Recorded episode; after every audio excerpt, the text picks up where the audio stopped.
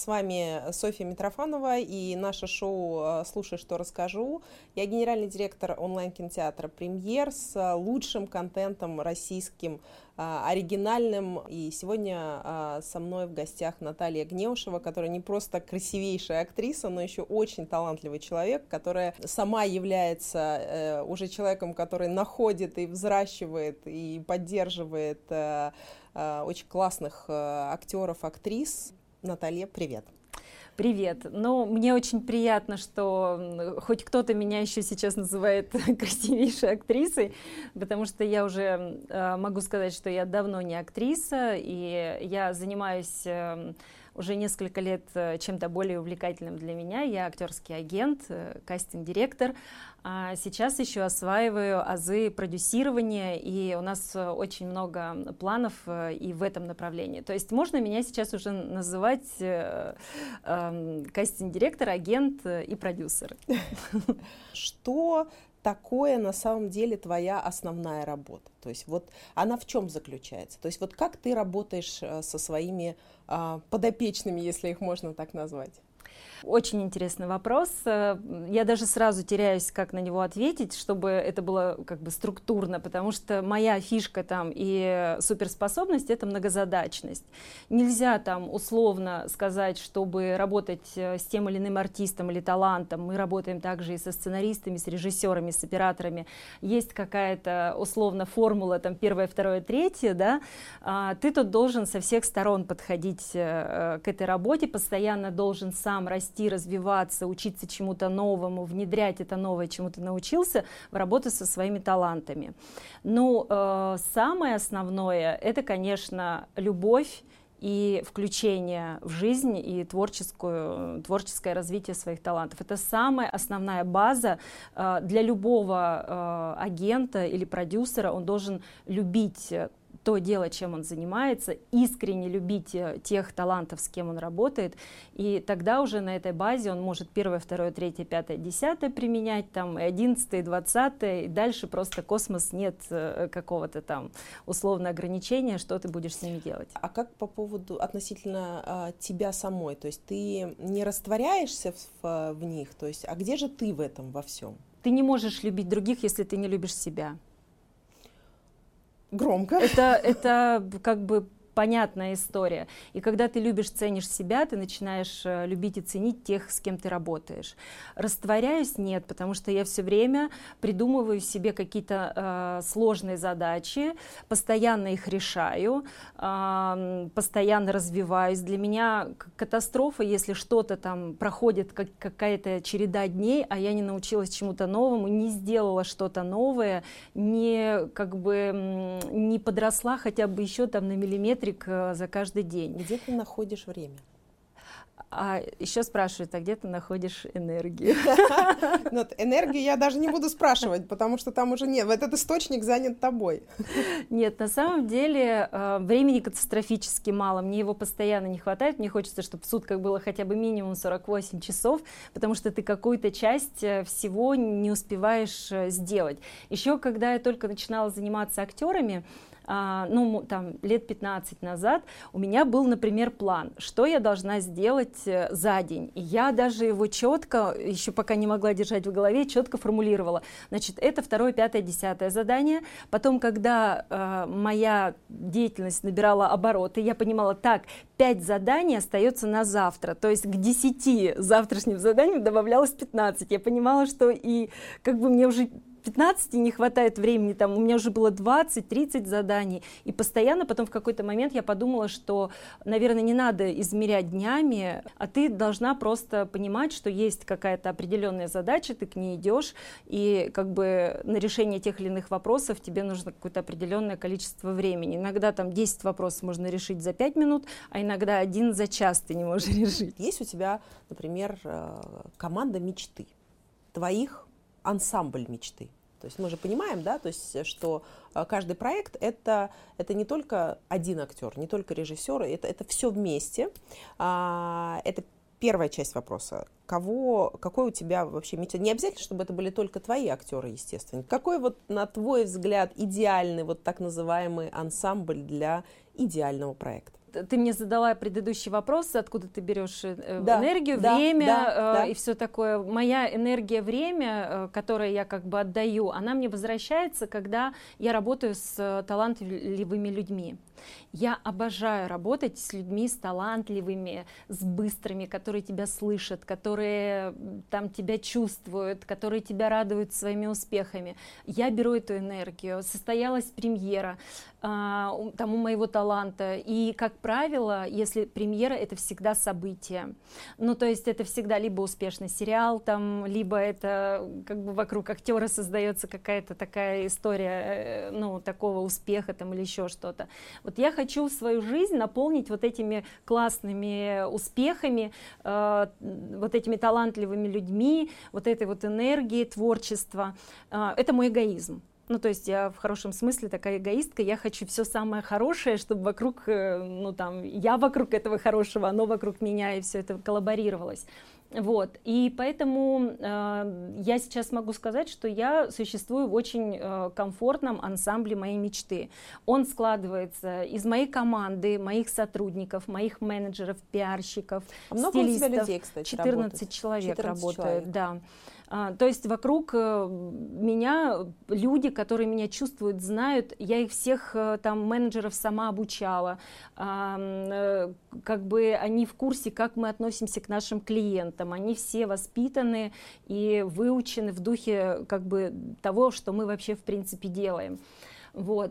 Что касается актеров, я обожаю актеров, с которыми я работаю, и моя как бы внутренняя сверхзадача, когда я пошла там условно в продюсирование, почему, для чего, я в этом не особо как бы разбиралась, так, ну, то есть достаточно пространственно. А в какой момент это случилось? Это случилось в тот момент, когда я читаю сценарий, который приходит, а вообще проблема нашего российского кино в том, что очень мало хороших сценариев. Это очень правда. Мало, когда ты читаешь и думаешь, янные просто диалоги, просто, блин, бомба, ты хочешь это произнести, сыграть, ты хочешь, чтобы твой актер это сделал. Актер не может состояться на каком-то плохом материале, это крайне важно. Звезда рождается на хорошем материале, звезда не может родиться на каком-то слабом, неинтересном материале, слабой истории. Поэтому я, как агент, в первую очередь должна думать о том, в каком материале будет участвовать мой актер, какой материал будет снимать мой режиссер, какой будет материал снимать мой оператор, какая это будет команда. Поэтому моя первая задача была спакетировать, найти классный актерский состав. Ну, то есть, предположим, так родился мой первый проект «Возвращение Зои». Это 26 минут. Адильхан Ержанов, наш клиент, снял этот короткий метр, и мы были в Каннах с этим коротким метром. Он попал в шорт-лист двухнедельника режиссера. Он был шорт-фильм «Корнерс», программа на кинорынке.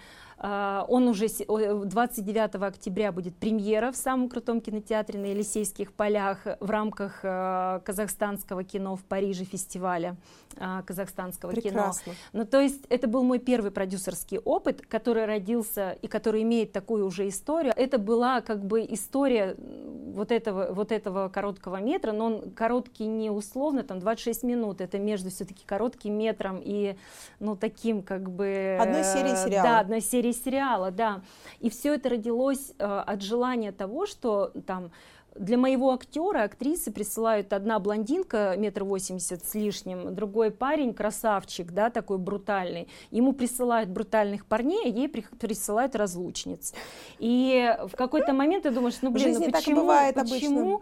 Как бы, а им хочется что-то другое. И мы собрались, я позвонила Адильхану, говорю: Адильхан, короче, я нашла инвестора, у нас есть деньги, давай снимем короткий метр. Адильхан, обожаю просто его, он говорит: Наташ, конечно, давай. Я говорю: я вот хочу вот этого и вот этого актера соединить, но так, чтобы это были роли, которые для них вообще совершенно как бы не, ну, то есть нетрадиционные, чтобы они раскрылись с другой стороны. Через неделю Адильхан присылает мне сценарий, я читаю, я плачу просто, я читала его 5 раз, и 5 раз я плакала. Ничего себе. Вот, я отправляю актрисе, актеру, и оба такие: а ты точно уверена вообще, что я это сыграю? Ну, я говорю: да. Мы покупаем билеты в Казахстан, летим, репетируем, и это снимаем в Казахстане. 2 съемочных дня, 2 репетиции. И мы сняли просто историю, которая сейчас у нас по всему миру там гуляет, растет, и она еще дальше будет гулять, и дальше будет приносить эти плоды. Это талантливая, просто офигенная история. Вот я так хочу. Я хочу офигенный сценарий, офигенных своих артистов. Я эгоистка. Я хочу, чтобы это были мои актеры в моих историях. Но либо не твои, но станут тоже твоими. Так же тоже бывает. Ну, так тоже, наверное, бывает. Но я об этом как бы не думаю, когда я придумаю. Мне все-таки хочется придумать... тебе не нужно об этом думать. У тебя столько талантливых актеров и актрис, что тебе есть из чего выбирать. И тебе хватит еще не на один фильм. Теперь я расскажу тебе те правила, по которым мы с тобой будем придумывать. Вернее, ты будешь придумывать, а я буду тебя путать. Я тебе сейчас назову 3 истории. Ты выберешь одну, а потом я тебе зачитаю, о чем она должна быть. Хорошо. Когда ты начнешь развивать эту историю, хочешь сериал, хочешь фильм, хочешь короткометражку, на твое усмотрение, когда ты начнешь ее развивать, я буду тебя останавливать и просить либо менять жанр, либо добавлять тебе героев. На самом деле эти идеи, это очень важно, все эти идеи взяты не из головы, все эти идеи в мой телеграм-канал по моей просьбе присылали подписчики, и это настоящая история этих людей, либо выдумка этих людей, что тоже очень интересно.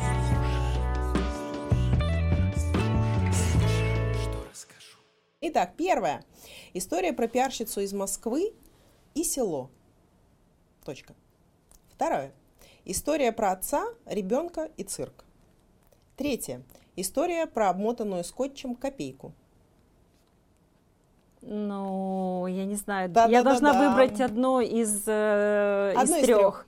Так, цирк, отец, я давно уже не была в цирке, не знаю, что-то тут можно такое придумать про обмотанную. Давайте первое, это как-то поближе пиарщик, Москва, село, как-то не знаю. Пиарщица из Москвы спонтанно вышла замуж и уехала жить к мужу в родное село. Вот завязка истории. Давай будет подсказка, выбираем любую карточку, пусть это будет фильм про магию. Это про магию. Фильм «Магия, фантастика». Да? Одна очень успешная пиарщица, собственно говоря, вдруг почувствовала, что у нее есть влечение к определенному человеку. Вот она, значит, живет, работает, она успешный пиарщик, она пиарщик очень крутых звезд там в России, да, и вот она не может уже работать, она все время чувствует необходимость, что ей нужно как-то найти того человека, к которому ее влечет. Она не понимает, как она его найдет. И вдруг, значит, она по каким-то знакам совершенно случайно там сталкивается с определенным мужчиной, да, в кафе, предположим.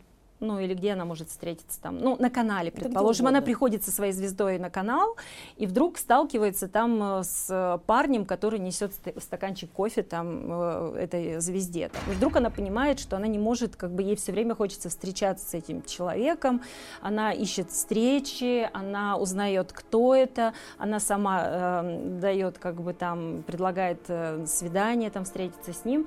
В итоге отношения молниеносно разворачиваются, он говорит, что ему нужно срочно вернуться как бы в его там семью, потому что она какие-то проблемы испытывает. И, собственно, живет он в глухой деревне под Владивостоком, например. Вот, в общем, она приходит к своему там боссу и говорит, мне нужно срочно лететь во Владивосток. Она говорит, ты что, с ума сошла? Какой Владивосток? У нас там бизнес-план, у нас там встреча, у нас это. Ты охренела? Вообще, какого хрена Владивосток? Она говорит, я ничего не могу сделать, мне очень нужно, и все, потому что она чувствует, что психологически она не может отпустить этого человека, она начинает болеть, она начинает переживать, ей начинают сниться кошмары, там, или как бы она начинает испытывать страшный дискомфорт, она говорит, я не могу, я улетаю, она пишет заявление об увольнении. Вот, собирается, не покупает билеты и прилетает во Владивосток. Стоп, следующая карточка. Так. В нашей истории в этот момент должен появиться... настоящий враг героев. Мы вводим антагониста. Они прилетели во Владивосток, и у них начинаются проблемы. Ну, значит, они прилетают во Владивосток, и их встречает брат, в общем, того парня, с которым она прилетела. Он очень милый парень, такой компанейский, он встречает, говорит: ребята, привет, там. Но что-то мы понимаем, что что-то не так.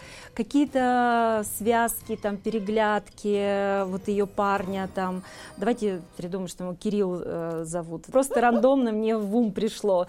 Вот, и, значит, Кирилл с Сашей как-то странно смотрят, пожимают. То есть пошла какая-то история, мы понимаем, что что-то здесь не так, но не понимаем еще пока, что происходит. Они, значит, собираются, садятся в какую-то условно там странную машину, буханку, едут по каким-то заснеженным степям, едут, приезжают в какой-то очень странный такой серый поселок под Владивостоком. На улицах никого нет, очень странный такой, как бы странная такая атмосфера гнетущая, мы не понимаем, что там происходит. Вот. И, значит, а дальше пошла череда каких-то, она знакомится с семьей, очень странная семья, мы не понимаем тоже, какая связь между ними, мы понимаем, что это какая-то ловушка для нее, но мы не понимаем, что дальше может произойти в этой ситуации. Стоп. Да. Я хотела вытащить именно эту карточку. Герой твоей истории оказывается злодеем. Например, пиарщица становится злодейкой. Или ее возлюбленный. Дальше мы понимаем, что что-то здесь не так, что они ее затащили в ловушку.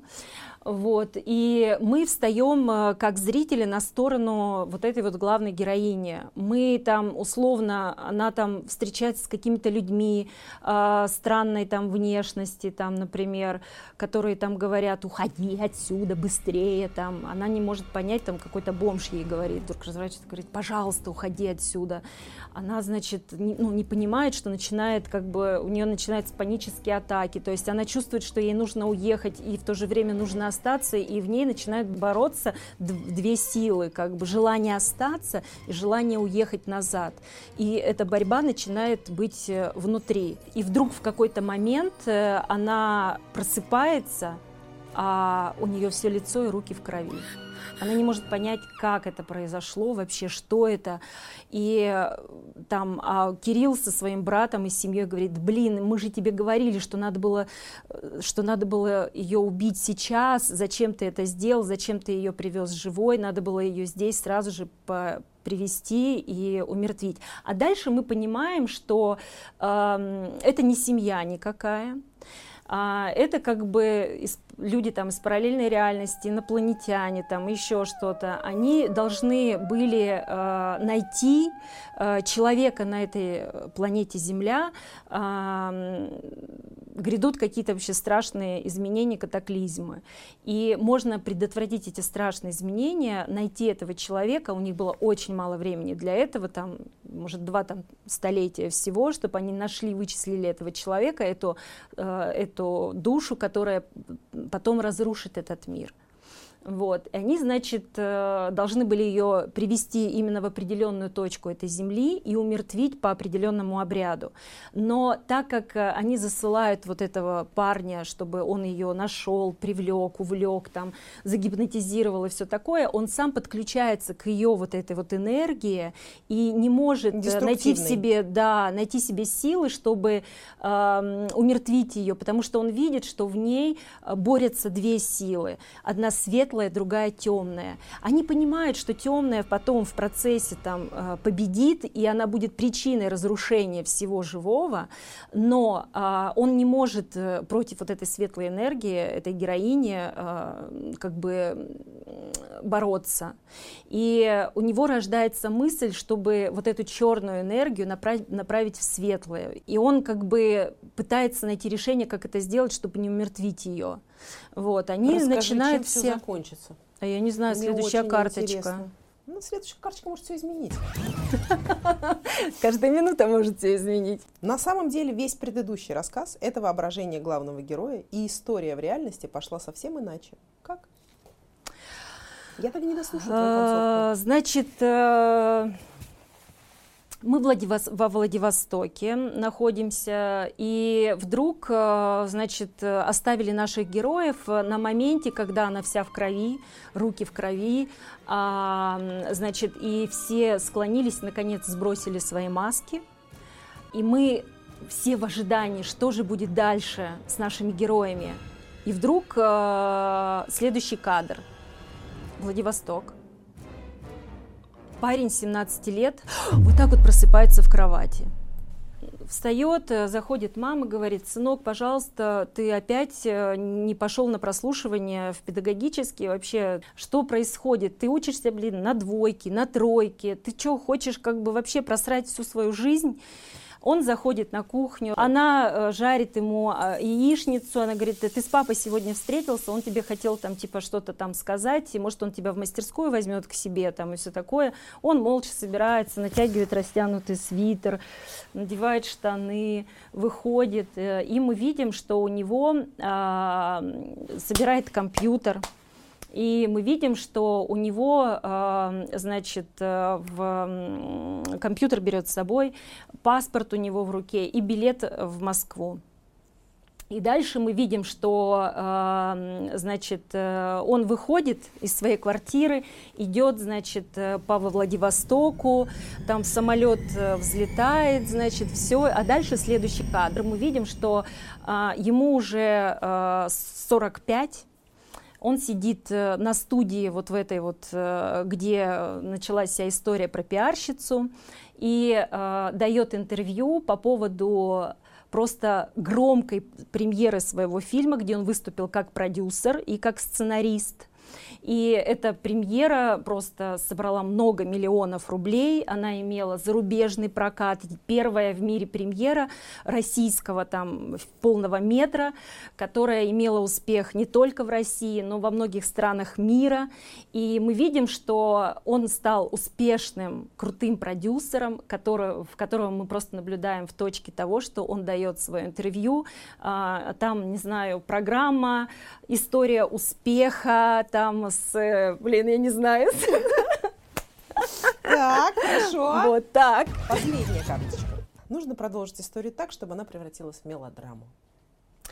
Вот, и мы видим, как он дает условное интервью по поводу этой премьеры, там и все такое. Премьера про инопланетян, про девушку-пиарщицу, про всю эту историю, да.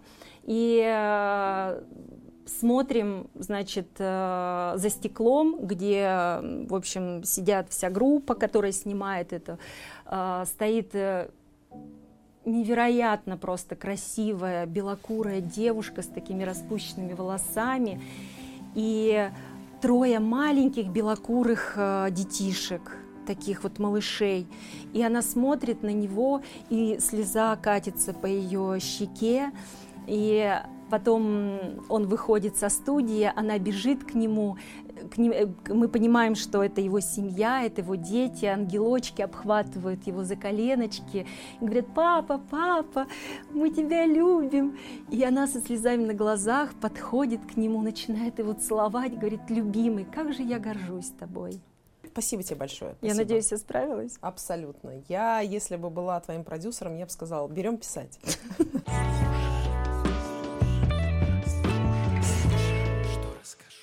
Наталья, расскажи мне, пожалуйста, какие у тебя любимые жанры или жанр? Я люблю, когда меня удивляют, неважно в каком жанре. Я люблю, когда я смотрю и такая: вау, блин, это просто круто, это событие. И неважно в каком жанре, если мы про кино сейчас говорим, я увидела историю. С другой стороны, вау, круто, событие, это, наверное, не совсем про мелодраму. Нет, не скажите. На самом деле были какие-то, условно, на моем опыте просмотры каких-то мелодрам, но я, может быть, скажу, что это было в более как бы моем юном возрасте. Мы все смотрели, извините, «Рабыня Изаура». Да. И говорили: вау, круто, событие. Когда ты там, не знаю, из маленького городка, как, например, я родилась в городе Асбест, это на Урале, Свердловская область, 80 километров от Екатеринбурга, богом забытый уголок, да простит меня город Асбест. Вот. И когда мы бежали все к телевизору посмотреть новую серию, что же там происходит с героиней. Поэтому я говорю, что я вообще не за какие-то там жанры. Я поняла, там лишь... хорошо. Единственное, что я очень боюсь смотреть ужастики. Вот это вот прямо табу. Я знаю людей, которые обожают ужастики, а у меня все время вот это вот. Ну, это все про разное. Это я могу долго потом рассказывать. Это про разное потребление, разную психику. Вот ты сказала, что тебе из жанров нет какого-то предпочтения. Ну, понятно, отодвинули в сторону фильм ужасов, но если мы говорим про то, что твоя личная история какая-то, которой ты можешь поделиться, которая, в принципе, могла бы претендовать на то, чтобы лечь в основу какого-то произведения в том жанре, который тебе нравится. Например, в мелодраме. Ну, у меня очень много идей. Нет, это твоя личная история должна быть. Да, это была подводка.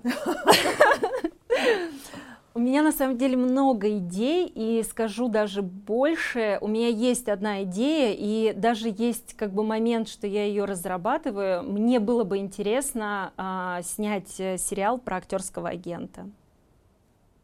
То есть про себя? Ну, не то чтобы прям про себя, но какой-то собирательный образ. Потому что, ну, есть, например, всем известный французский сериал «10%». Там есть определенная как бы специфика, ментальность. И у нас таких агентств немного, как условно, да я даже, может быть, ни одного не могу назвать, тот способ, как они работают и взаимодействуют с актером. Может быть, вот я к этому стремлюсь, как директор актерского агентства. Мне бы хотелось, чтобы там актер приходил в агентство и получал полный спектр услуг. И фотосъемку, и работу со стилистом, и работу с мейкапером, и собрать на Кинотавр в Канны, в Венецию со стилистами, и подумать про образ артиста, подстричь, покрасить его. А еще очень важно, чтобы занимались не только образом внешним, но еще и внутренним наполнением. Конечно. Этого очень не хватает нашей индустрии. Конечно. Вот хочется как бы про такое, может быть, агентство снять сериал, но в каком жанре, я не знаю еще пока, меня немножко мотает. То ли либо это была бы, например, типа а-ля драмеди и больший акцент на звезд, условно, там, актеров там, или еще что-то, либо это, например, какая-то мелодраматичная линия, чтобы была. Я вот просто пока еще теряюсь, я не понимаю, что типа там успешный агент, который успешно, я не говорю сейчас про себя, я про собирательный образ. Да нет, ну почему не говорить про себя, это же нормально, абсолютно. Который, например, делает все для других и в какой-то момент забывает про себя. И вдруг что-то, как бы в этой там линии истории меняется, и она вдруг понимает, что она всю себя отдала другим, а у нее как бы нет особо условно там, у меня так случилось, что я создала свою семью 23 года назад, там у меня двое прекрасных детей, там и я замужем, но, например, чтобы для усиления там как бы этой истории, мы вдруг понимаем, что у нее ни семьи, ни детей, ни каких-то отношений там стабильных, и то есть вот эту вот линию, прям мне кажется, что это... совсем классическая история, это умеют хорошо снимать французы, если посмотреть на их истории, как раз про них, если еще сделать, что это... какая-нибудь такая начинающаяся осенняя красивая натура, то просто... И даже у меня есть такой момент, что вдруг там от нее уходит, вот этот вот перевертыш, когда она вдруг понимает, что вся жизнь ее как бы руины, там, а она занималась другими, вдруг в какой-то момент от нее уходит супер какая-то звезда, и она говорит, да ты кому нужен, да это я тебя вообще на помойке нашла, кому ты там нужен, сдался, ты вообще пропадешь, и даю тебе полгода, ты ко мне приползешь обратно потом, там, да я сейчас, а это, может, на «Премьере» где-то их разговор. Да я вообще могу из кого угодно сделать там звезду, а там какой-то парень, официант, там, не знаю, тряпочкой там все это скандал наблюдает такой, типа, там, вытирает там. Она говорит, да я, даже из него готова сделать звезду. А дальше там, типа, они напиваются все там, да. Она утром лежит такая дома в кровати, у нее ужасное там похмелье там.